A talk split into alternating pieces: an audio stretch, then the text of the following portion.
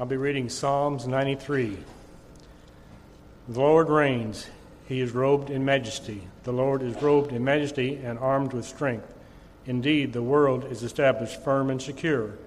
Your throne was established long ago. You are from all eternity. The seas have lifted up, Lord, the seas have lifted up their voice. The seas have lifted up their pounding waves. Mightier than the thunder of great great waters, mightier than the breakers of the sea. The Lord is high, is mighty. Your statutes, Lord, stand firm. Holiness adorns your house for endless days. Good evening. Uh, it's great to have everybody back with us again tonight. Uh, it's like preaching in two different auditoriums. If you haven't stood up here at this time of day, it gets really bright. Uh, it's kind of the opposite of what you'd expect. The, at, at, night, it gets bright. Uh, but I love this time of year. Uh, I love this time of year when it starts to warm up. Uh, if you're like me, you're probably aching for that day that it's going to hit 80 degrees, the day when it's going to finally be officially spring, not just technically spring uh, and start to finally warm up. I wanted to apologize to anybody who sat downstairs this morning. Apparently, I may have caused some hearing damage uh, because I may have had the mic a little too high on my tie.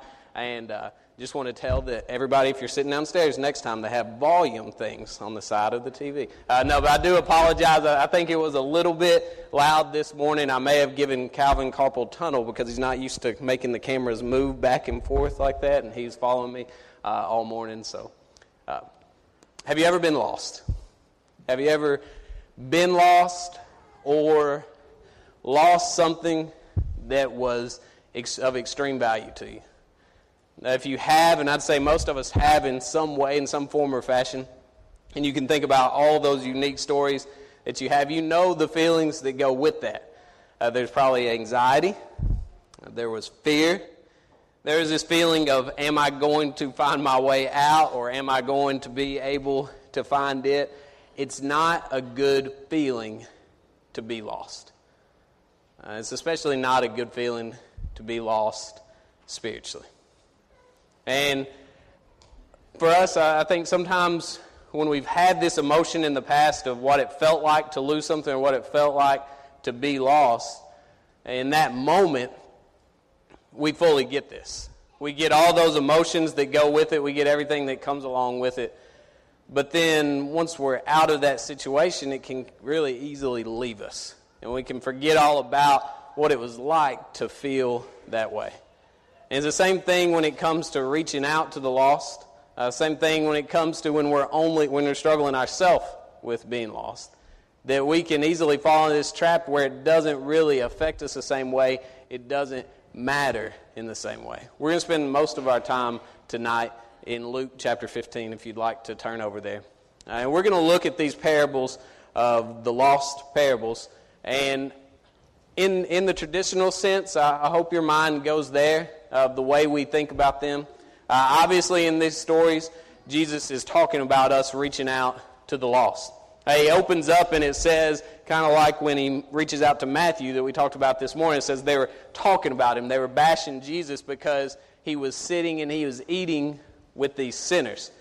And then Jesus goes to tell these stories, these parables, about what it means to be lost, about the emotion that comes with reaching out to the lost, with finding us finding a sinner who's lost. But I want you to also think about it in a different way. I don't want you to only think about the lost, I want you to think about me lost. Uh, and not just me specifically, and I know that's grammatically incorrect, but it rhymed, so it worked. Uh, I want you to think about yourself. Because we read these parables, and it's really easy to naturally go to other people, to go to thinking about other people being lost and what it takes to reach out to them. But I think it also applies to us, and maybe it's even more needed uh, at times when we look at our own life and think about ourselves being lost. This statement goes with both facts our, ourselves being lost and others being lost. Do something drastic because if something small would have worked, you would have done it a long time ago. When you've lost it, when you've lost it spiritually, do something drastic because if something small would have worked, you would have done it a long time ago. Uh, y'all know me as Married Bo, and that's a beautiful, good thing. Uh, but for a long time, I was, why aren't you married, Bo? Uh, to, to the people in Peachtree City, I, I was this whole different person. I was, you've got this beautiful girl that came down to see us like year one in Georgia. Why aren't you married to her, Bo? Yes, I had commitment issues. And, and this is part of being a, minister's wife that you get to hear your story over and over again from up here. But there was a moment in our relationship, a defining moment, um, literally, a relationship defining moment, where Chelsea finally stepped up her game. Uh, I hope it wasn't a game, but uh, she stepped it up. And if I wasn't going to commit, I was going to lose her. And this was, this was a tough situation for me because this is non-committal Bo. This is a whole different Bo, not married Bo that you know. And I was in this situation of, am I going to risk that? And I can remember we had had vacation Bible school. This is in the heart of summer. Uh, heart of summer. Uh, we've had just a crazy summer right in the middle, uh, mid July. And I've been running our vacation Bible school in Georgia. And I got to Wednesday night, last night, finished. And I got home. My intern was living with me at that. And it was about 8 o'clock at night. We just finished up. And it hit me. I was like, I've got to drive to Tennessee. And, and what hit me was, I've got to do something big because I've done something small or done so little for so long. And so I drove up and I did this grand romantic gesture that you can ask me at another time and I'll get into the details.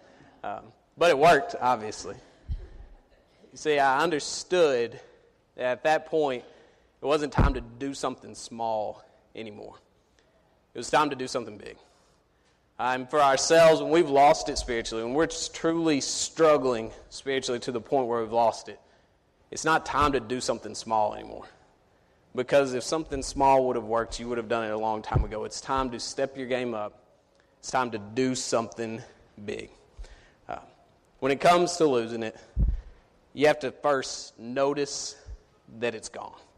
And that sounds like something simple, but I think noticing it's gone can be pretty complicated. My mom had a little game that she liked to play when I was gone to college. Uh, it was called Take Clothes from Bo's Closet. You see, I had this bad habit of not that I'm this super materialistic and I don't have this just, well, I do have a pretty big wardrobe, uh, but I don't just have this wardrobe that I wear everything, but I had this problem, and probably ladies can nod your head about your husbands, that I may not wear a shirt, but I'll say this that shirt's still good. I, I might wear it next season. I might wear it next year. And my mom, I would say this to her, and she would notice that these certain shirts would just hang in my closet for years or months and years. And so, what she started doing, one time I came home from college, I noticed my closet looked a little thinner. And she had gone through, and she honestly told me, she said, I've taken several of the shirts out, I have them bagged up. If you can tell me any shirt that's missing, I will give it back to you.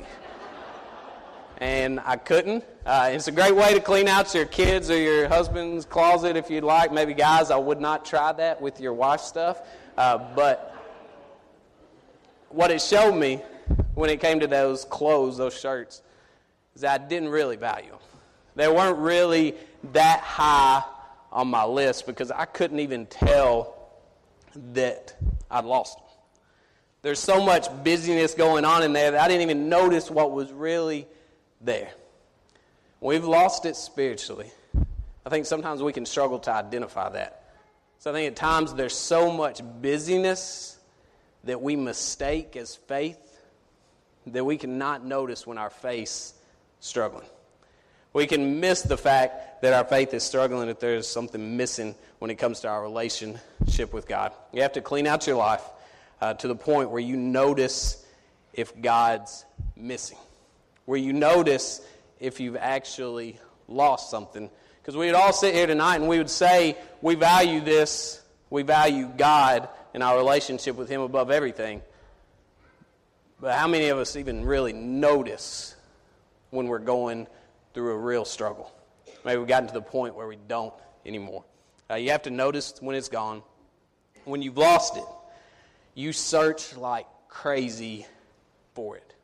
After you've noticed that you lost it, you have to notice it first, but when you've lost it, you search like crazy for it. In these parables, in Luke 15 and verse 8, we see the parable of the woman who's lost one of her ten coins. And we see what she does. She does whatever it takes to find it. It says she lights a lamp and she sweeps out the house. In other words, she's going to find that coin, just like any of us would. She's going to search until it's found. Think about this first part the light. That she'll light a lamp in order to see more clearly. Now, sometimes that's exactly what we need. Sometimes that's exactly what we need to be willing to do. In John chapter 1, when John's opening, he's talking about our God as light, and he says in verse 4 In him was life, and that life was the light of all mankind. The light shines in the darkness, and the darkness has not overcome it. There was a man sent from God whose name was John. He came as a witness to testify concerning that light, so that through him all might believe. He himself was not the light, he came only as a witness to the light. The true light that gives light to everyone was coming into the world. In him was life, life was light. The light shines in the darkness, and the darkness has not overcome it. The light shines in the darkness, and the darkness has not overcome it. So we've lost it and we're trying to find it. It has to start with bringing light back into our life. Sometimes we, we've let Jesus go out of our life. And because of that, we live in a really dark place and we can't even find what we're looking for because we don't have God to shine light on what it is that's missing. And after the light, it says she sweeps out the entire house. In other words, what's saying in our language is she's willing to go through the trash to get to the treasure. Willing to do whatever it takes to get there. Maybe you at some point have lost something in a trash can. Uh, maybe it was a retainer back in the day. Uh, maybe now, more likely, you're sitting and you have a tray and you leave your cell phone or your keys sitting on it. And because that was something that was so valuable to you, you were willing to go and dig through other people's food scraps and other people's trash because you knew it was so valuable and you would do what it took to find it. See, when we've lost it, we have to want it back so bad that we're going to be willing to go through whatever trash we have to to be able to get back to the treasure. See, and that's trash is a lot of things. I think for us, sometimes it's our trash from our past. Sometimes it's trash from our past that we're not dealing with. I know there are people in here tonight that have trash in their past, things that keep us from getting back to God because we've honestly never dealt with them or that in a healthy way. And for some of us, it's trash in our presence, present.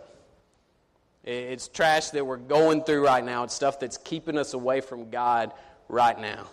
So when we've lost it, we've got to do whatever it takes. We've got to search like crazy to get it back. So I love this switch here. We have the parable of the lost sheep and you have the parable of the lost coin. But then the parable of the lost son is a parable that's totally different.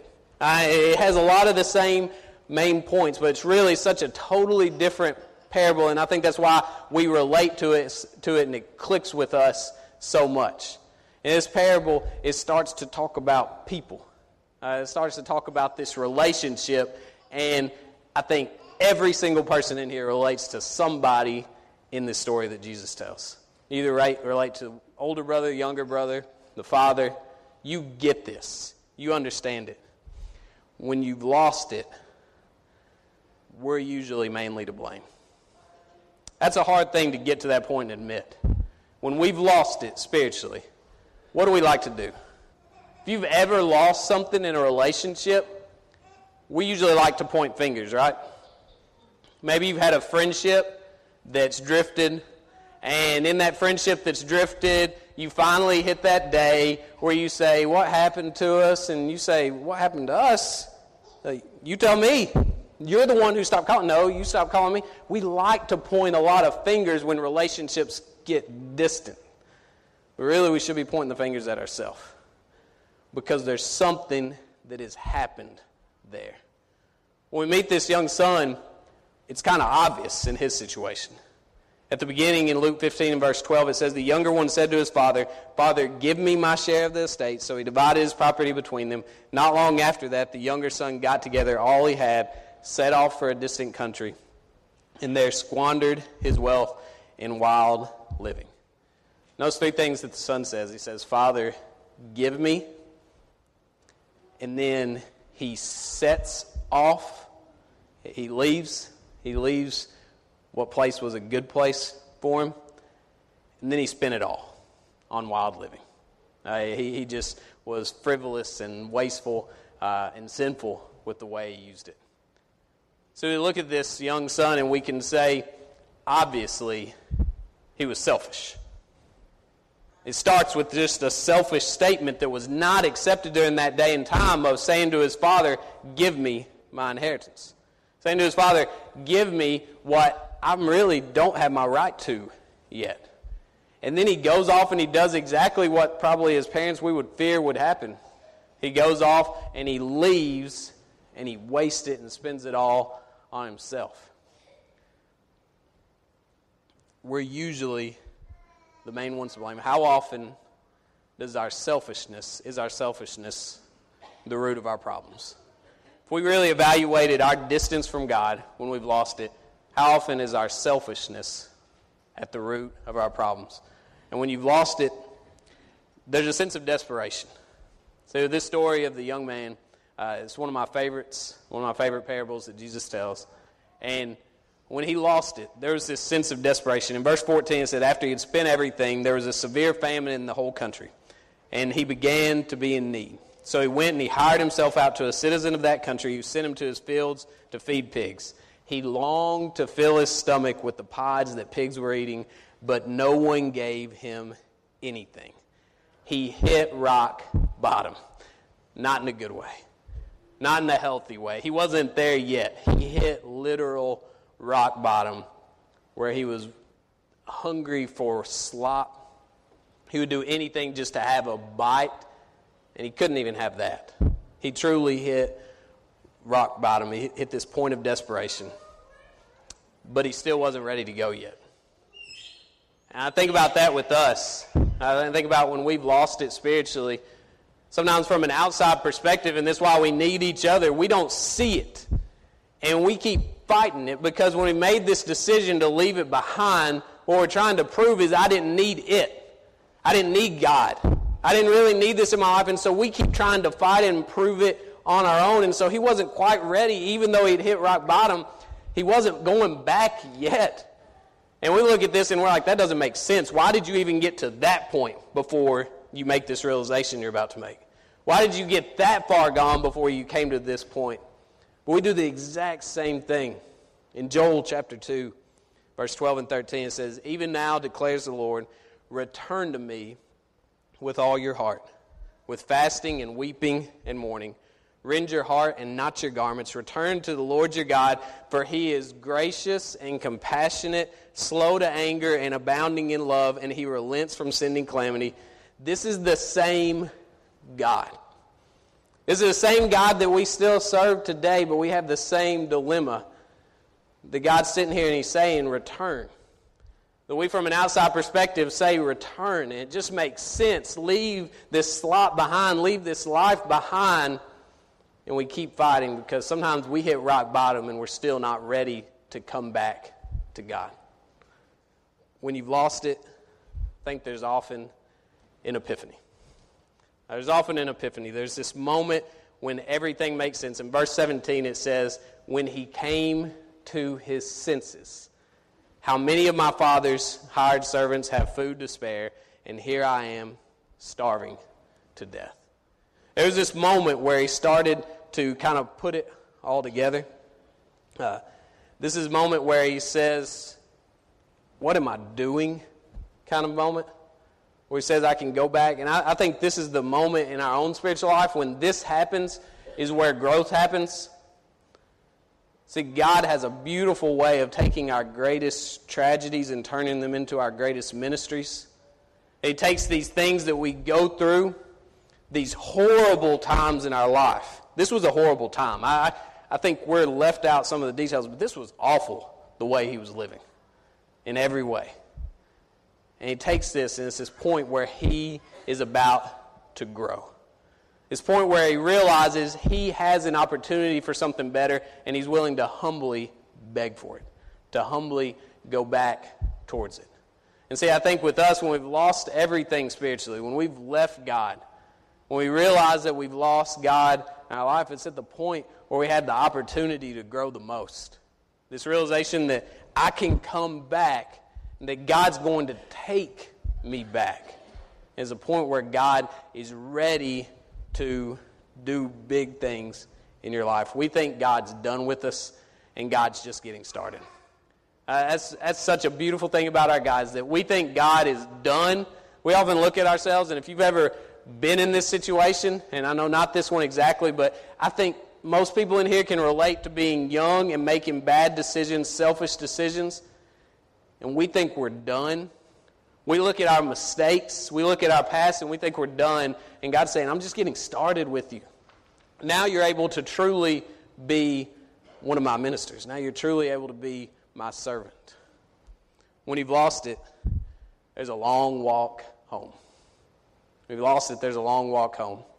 After this epiphany, this moment where things make sense, in verse 18 it says, I will set out and I will go back to my father and say to him, Father, I've sinned against heaven and against you. I am no longer worthy to be called your son. Make me like one of your hired servants. So he got up and went to his father. this journey back had to be one that was so tough, uh, it was so hard, and that was so long. Think about as a young man, he'd walked this same path a few years before, months before, however long it took, with so much excitement. That was selfish. He, he was wrong. I think he's finally made it to that point. But you think the difference of going down this path and he has this idea of I don't need that life and I'm going towards something better and I have all this money and I have a new me waiting out in front of me. And now he realizes he was wrong. So he has this long walk home to think about who he's been, to think about what he's done, to think about the pain he's caused and honestly, I can't imagine how much he would have doubted what he was about to walk back into. How much would have gone through his mind about, will my dad ever take me back? Because we have this realization of, I don't deserve it. I was sitting here and I was, I was thinking about this long walk home, and sometimes for us it's like a long aisle. Or if you're in the balcony, uh, you know, I, I don't know. I don't know that many have ever come. I'm sure there have been, but you walk down the stairs and down the aisle that you make this change in your life, and it, it can be like a long, long, long walk home. be intimidating, it can be scary. It can at times not feel like we're walking towards something that's going to end well. When you found it, the rest of the things seem so small. See, it's not just the son that's lost it and found it? It's the Father. I think that's a beautiful way that this all ties together is we're thinking of the son coming home and finding his life back. But it's really the father that's found his son. He's found his lost sheep. He's found his son that's coming home towards him. And in verse 20 it says, But while he was still a long way off, his father saw him and was filled with compassion for him. He ran to his son threw his arms around him, and kissed him. Uh, I love this part of the story because it would be so awesome to watch. And at the same time, it was so the opposite of everything that this son was expecting. This son, as he sees his father in the distance waiting for him, and probably as he sees his dad start, because it says from a long way off, as he sees his father start to run towards him, he's probably not expecting a hug, if we're honest. He's probably not expecting him to run and to embrace him and to kiss him. But that's exactly what he does. See, I think sometimes we feel like it's that long walk. Uh, We feel like it's that long walk that's so intimidating to come back to God. And all the time that we're sitting here and we're beating ourselves up and we're saying, I'm not worthy, and we're saying there's no way I can come back and there's no way I'm going to be different, God is sitting and waiting on the front porch for the moment when we come back into sight and He's going to come and run to us and embrace us and kiss us because he's been waiting for this since the moment we walked away from him. The moment we were lost, he was waiting to find us again, waiting for us to come home. One of my favorite things about being in the Atlanta airport was watching soldiers come home. Uh, if you've never done it, if you've never been there, there, there's so many of the soldiers that are deployed out of Atlanta. It's you know the one of the largest international airports, and it was such a beautiful thing whenever you're flying out of Atlanta to be able to stand right there and to see all these people, sometimes family, sometimes strangers, just with signs welcoming people home, and to see this soldiers welcome that we talk about, these families and these people that are just grateful for what's going on, these embraces. I want you to know that's the way it should always be when it comes to our welcome back. When it comes to somebody who's lost and they're found, we should always throw our arms open and hug them and run towards them and love on them no matter what's happened in the past. Don't forget how hard this had to be. Don't forget that this was real pain that this would be of what's happened to the Father. But it just didn't matter. The same thing with us. When they come home, when we come home, it's just not a big deal anymore. We should run and embrace and love the person. When we found it, we want to talk about the past, and God's ready to move forward. Now, I'm not saying there's a healthy way that we deal with the past and we hash things out, uh, and we should always cope and get things out in the open. But I absolutely love what happens here in verse 21. It says, The son said to him, even after his dad's run and he's embraced him, he's kissed him, the son, you can almost see in tears, he clears his throat and, Father, I have sinned against heaven and against you. I am no longer worthy to be called your son. This rehearsed speech that he's had ready for so long before he can even finish and ask to be just with his servants. But the father said to his servants, Quick, bring the best robes and put it on him, put a ring on his finger and sandals on his feet. See, he was so ready to keep talking about his past. And like I said, I think there's healthy ways we do that and need to heal. But while he's sitting here and talking about his past, the Father's already ready to move on to the future. When it comes to finding our God back, when you've lost it, don't spend so much time dwelling in the past that you never move on to the future because you have a beautiful and wonderful future that God has planned for you. And know that.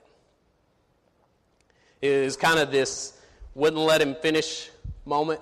Uh, kind of like a Jerry Maguire, you had me at hello kind of moment. Uh, you didn't have to say anything else. You don't have to say anything else, son. I love you. You are here. You are back. Understand that when you find it, sometimes there's still people that have issues with it. And this is on us. The father gets this, forgives his son before the other son does. And for most of us, I think we probably maybe felt a little guilt over that because we, we think it totally makes sense, the other son's reaction. When we read it, we're like, hey, yeah, I get that. Maybe I would react the exact same way. And to have some patience when we are coming back because know that our God gets it sometimes before we do, but that's still not an excuse. It's not an excuse for us not to get there. For us not to get there to the point where we forgive in the same way that our Father forgives, that we get past it in the way our Father forgives. And then there's one thing that when you've lost it and you're found, that goes through all these stories, and that's that they all throw a party. In every single one of these lost parables, they celebrate. Now, I'm not talking about a minor celebration. They celebrate. They throw this big bash because lost was found. Dead is now alive. And it's a beautiful thing, and we need to celebrate too. Anytime when we've lost someone and they're found, or when we've lost it spiritually and we're found, we need to celebrate this occasion. When you found it, you give anything for it. So Jesus tells these other parables of the pearl of great price and the hidden treasure found in the field. In both of these parables, we see pretty much the exact same message. When they find the pearl or the treasure, they go and sell everything they have and buy what they found. See, we struggle so much when we've lost it because we're not really willing to sell everything for what we found. We're, we're not really willing to give everything up for what we found. And see, when we found a treasure that's so great, it just makes sense. We found a treasure that is by far worth so much more than everything we have, we were talking about this Wednesday night in our class. You don't, you don't go home and say, okay, let me pull out my accounts, let me open up and let me tally, tally all my liabilities, and these are my assets, and I think I could do this. No, when you find something that's this great, you don't even have to count. It doesn't show them going and trying to weigh the options. They just go and immediately sell everything because they found, found something that's worth it all. When you found something that's worth it all, you'll give up everything else.